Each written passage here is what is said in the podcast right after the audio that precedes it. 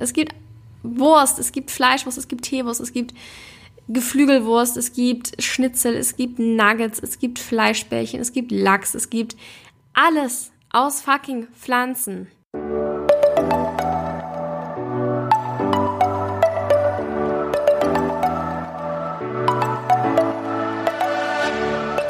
Moin und herzlich willkommen zu einer neuen Folge des Eat Pussy Not Animals Podcast, der Podcast, der dir den Einstieg in die vegane Ernährung erleichtern soll.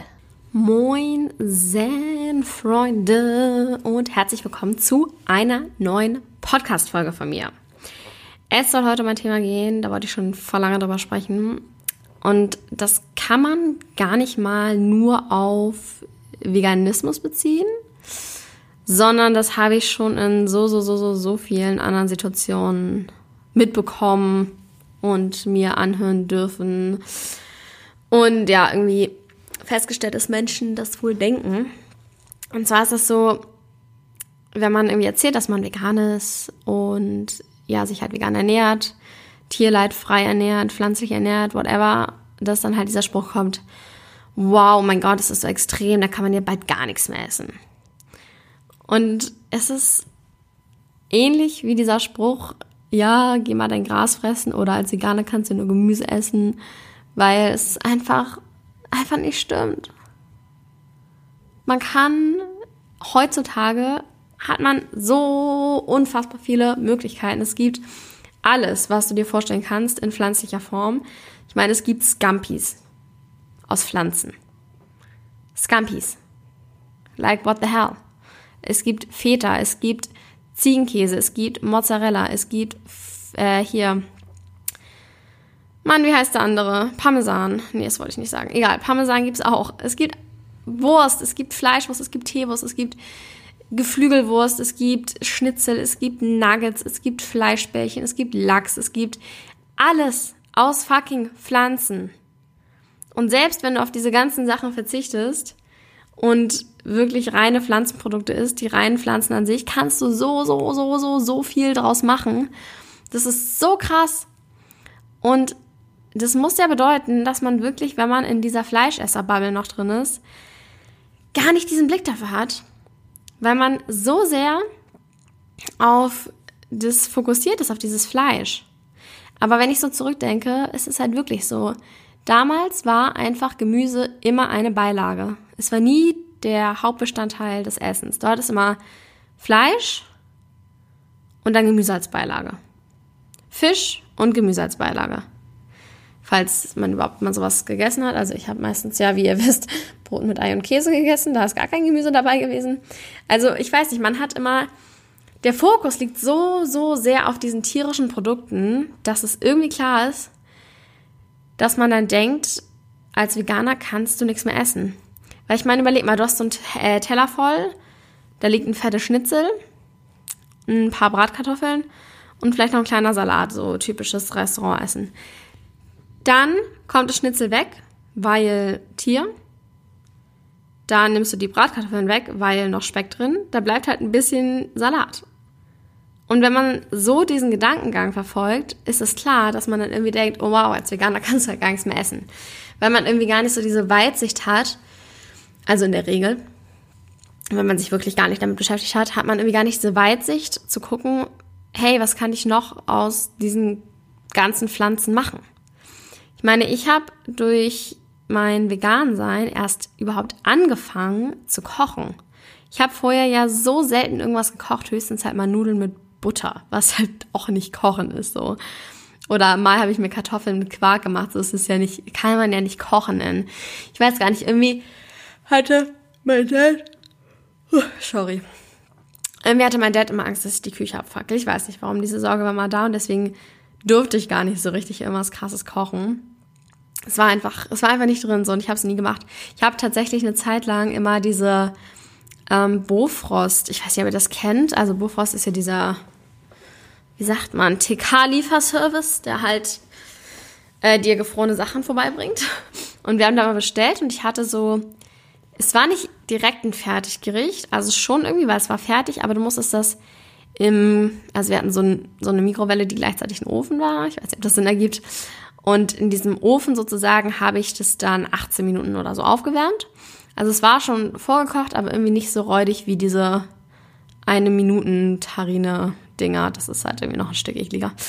Äh, ich fand es auf jeden Fall irgendwie cool. Und dann konnte ich mir immer jede Woche das so aussuchen, was ich haben will. Das war dann irgendwie immer so Fisch mit Gemüse oder ein Steak oder whatever. Also es war damals, ich fand es wirklich immer richtig, richtig lecker und ich hatte halt geiles Essen, ohne dass ich mich selber dafür anstrengen musste. Das habe ich dann eine Zeit lang gegessen. Als ich vegetarisch wurde, habe ich das dann nicht mehr bestellt, weil es irgendwie keine vegetarischen Optionen gab. Und da habe ich dann, da fing dann die Brot mit Ei und Käse äh, Zeit an. Auf jeden Fall habe ich dieses wirkliche Kochen und in der Küche stehen und das alles machen und auch mit frischen Zutaten mal zu kochen, so frisches Gemüse kaufen. Alter, das gab's nicht. Das gab's einfach früher nicht. Ich weiß nicht. In meiner Familie war das nie so ein Ding, dass man krass frische Sachen gekocht hat. Höchstens halt mal bei Freunden so. Wir hatten irgendwie selten, äh, eigentlich war unser Kühlschrank auch immer leer, wenn ich so zurückdenke. Vielleicht habe ich es auch gerade ein bisschen extrem in Erinnerung. Aber so dieses wirklich sich mal hinstellen und da was aus frischen Zutaten zubereiten, das kannte ich halt einfach nicht. Das habe ich erst angefangen, als ich vegan wurde. Mir fällt gerade ein, das stimmt nicht. Wir haben eine Zeit lang äh, angefangen, dann immer so ein bisschen Salat und sowas haben wir aufgegessen. Die Ex-Freundin von meinem Dad, die hat immer so Salat gemacht mit irgendwie äh, Thunfisch noch drin und so ein Zeug. Also doch, da haben wir schon frisch gegessen. Teilweise. Nicht immer, manchmal. Aber gekocht wurde echt nicht so oft, weil irgendwie, äh, ja, niemand hatte Kochtalent, niemand hatte Bock auf Kochen. Ich habe dann aber angefangen, als ich vegan wurde, zu kochen. Man kann das jetzt auch nicht so krass kochen nennen, weil ich habe es wirklich sehr basic gehalten. Irgendwie mal so eine Reisgemüsepfanne, also wirklich mega, mega leicht.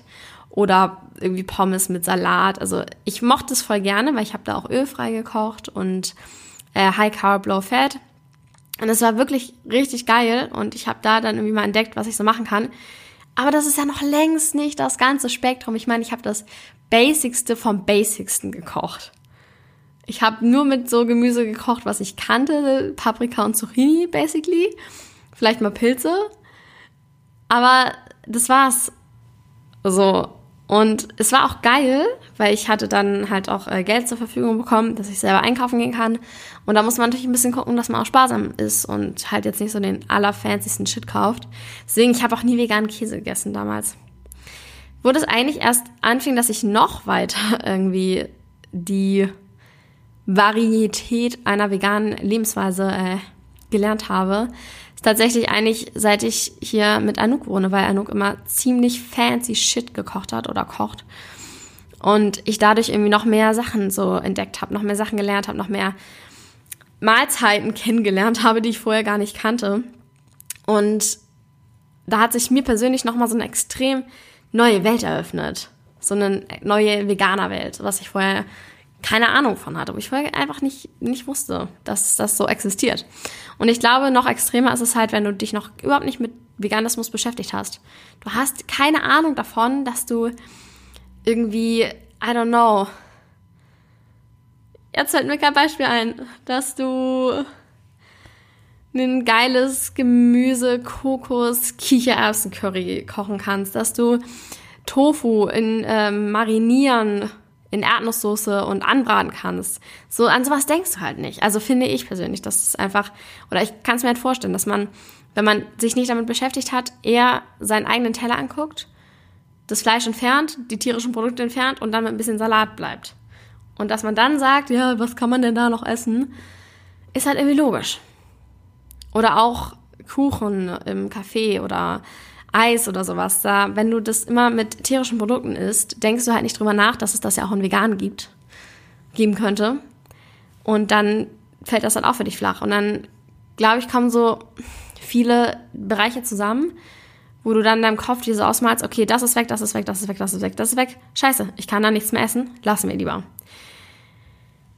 Aber es ist einfach nicht mehr wahr. Heutzutage erst recht nicht. Ich meine, auch schon bevor sie die ganzen fancy veganen Produkte hat, hatten, so veganes Eis, auch veganen Kuchen und sowas, schon davor konntest du ja gut vegan leben und einfach mit frischem Gemüse äh, dich versorgen. Aber heutzutage ist es so ein Luxus, was es alles gibt. so ein kranker Luxus, wirklich. Es gibt eine Million, zigtausend Sachen und es ist halt einfach, es ist ein Paradies. Okay, vielleicht bin ich auch wie immer ein bisschen ähm, verwöhnt von Berlin. Natürlich wird es nicht in jeder Stadt so sein, nicht in jedem Land erst recht. Aber was man auf jeden Fall, also man, man findet ja immer irgendwie Möglichkeiten, was Geiles draus zu kreieren. Und dass man da nichts mehr essen kann, ist deshalb auf jeden Fall absoluter Bullshit. Und in anderen Zusammenhängen, wo ich sowas irgendwie ziemlich kritisch finde, ist zum Beispiel, wenn es ums Gendern geht. So VeganerInnen, LehrerInnen, so ihr wisst, wovon ich spreche. Und wenn dann die Leute sagen, oder, oder äh, auch so die ganzen Rassismuswörter, die wir jetzt gestrichen haben, wo teilweise Straßen umbenannt werden, weil das halt voll das rassistische Wort ist, wonach das benannt ist. Und dann kommen Leute an und sind so, oh, puh, bald darf man ja gar nichts mehr sagen. Und ich denke mir so, nee, es ist einfach eine kleine Umgewöhnung in deiner Sprache, die du aufgrund deines großen Egos nicht bereit bist zu gehen. Hat aber nichts damit zu tun, dass man dann bald nichts mehr sagen kann. Es ist einfach eine Anpassung, dass gewisse Menschen mit einbezogen werden, nicht diskriminiert werden. Das sollte eigentlich die Grundlage sein, das sollte die Basis sein. Und nur weil wir es jahrtausende lang falsch gemacht haben und nicht mit einbezogen haben, heißt das nicht, dass wir auf einmal gar nichts mehr sagen dürfen. Also wisst ihr, wie ich meine? Das ist so dieses irgendwie Rumgeheule über Gendern. Ja, ich finde es auch schwierig. Ich mache es auch auf gar keinen Fall perfekt. Teilweise mache ich es gar nicht und das ist eine Umgewöhnung der Sprache. Aber ich bin bereit, es zu gehen, weil ich möchte, dass sich alle Menschen in unserer Sprache mit einbezogen fühlen. Ich finde, das ist so ein Grundrecht, so ein, so ein Basic-Ding. Und dann zu sagen, ja, bald darf man ja gar nichts mehr sagen, das ist so, so ein Meckern auf hohem Niveau, nur weil du halt nicht von dem Problem betroffen bist. Und dich auch irgendwie im, wie nennt man das, generem Maskulinum, generisches Maskulinum, nur weil du dich darin auch mit angesprochen fühlst, irgendwie ist dir dein Ego zu hoch, als dass du andere Menschen in deine Sprache mit einbeziehst. Und deswegen finde ich, das ist so richtig wieder so eine äh, privilegierte Fragility, die du dir da leisten kannst, wenn man halt so sagt, ja, was darf ich denn jetzt noch sagen? Aber ähm, ja, sagt mir gerne mal eure Meinung dazu. Schreibt mir gerne mal auf Instagram at kara-drummond- ist auch nochmal ein ganz anderes Thema. Rassismus, Gendern und so weiter. Hat, ähm, ja, könnte man zigtausend eigene Podcast-Folgen drüber drehen. Aber das äh, ist mir so ein bisschen im Zusammenhang aufgefallen. Das ist so ein, ja, Meckern auf hohem Niveau. Ich weiß nicht, kann man das so nennen? Dieser Satz so, kann man denn gar nichts mehr sagen? Ist einfach für mich kein Argument. Genauso wenig wie, oh, dann kann ich ja gar nichts mehr essen, wenn ich vegan bin. Einfach immer erstmal informieren und drüber schlau machen, inspirieren lassen, ausprobieren vor allem. So einfach mal ausprobieren. Kann man ja, hat man eigentlich nichts zu verlieren. Aber das war's von mir heute mit dieser Podcast-Folge, Freunde. Ich danke euch fürs Zuhören und wir hören uns beim nächsten Mal. Habt alle einen wunderschönen Tag.